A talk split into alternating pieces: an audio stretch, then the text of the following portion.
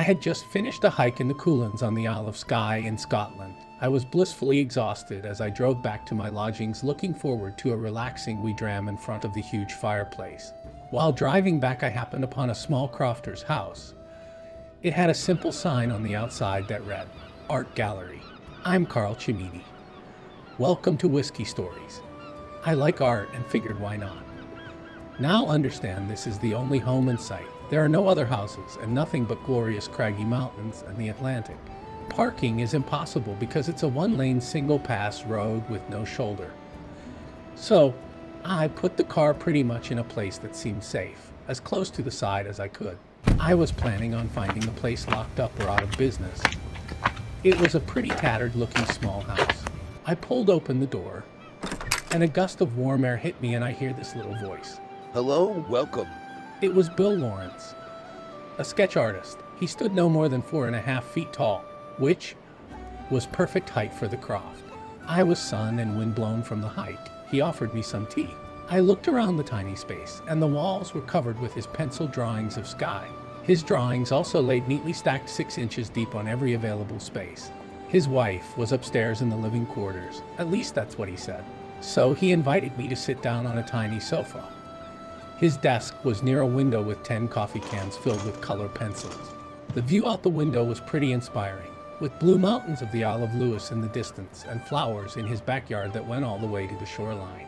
There were these strange fluorescent orange plastic balls strewn about. I don't know what these orbs were, maybe buoys of some sort. He was using them as his art creation, so we talked. A bit about life on Skye, and if he felt lucky or not to have spent his life there. He said except for the gale force winds he loved it. He had no television, and he had just gotten a cell phone in case of emergency, but didn't know how to use it. He said he enjoyed talking with me, but since I had recorded our talk, he felt I should buy a piece of his work. I said, for sure. I picked out one with a simple crofter house on off-white paper. He said he had just finished it yesterday. He then proceeded to wrap it in bubble wrap. The bubble wrap it had a weird reflective quality to it. He was on his knees on the floor wrapping it, mentioning that he was a good wrapper and securing the corners kept it from shifting. "I'm a good wrapper of these things." He said he had to stop talking because the Parkinson's made him weak and that he would disappear to sleep for a while, since he had made his daily sale. I took the drawing and put it in the back seat of my car and drove off. I returned to my room and couldn't find the drawing.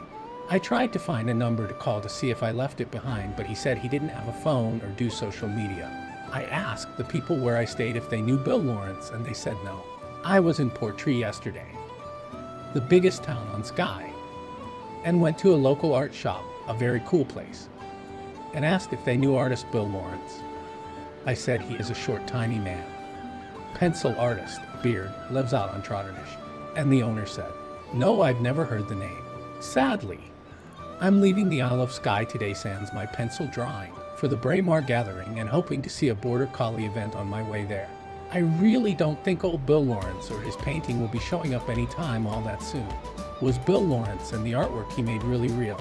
On the Isle of Skye, people still believe in hoodoo folk, elf-like spirits. I think I might have met one named Bill Lawrence. What do you think? This has been a Savor Whiskey travel story. I'm Carl Cimini. Please visit Savor Whiskey on Facebook or online at savor whiskey dot com for more stories and whiskey tales. Until next time, thanks for joining me.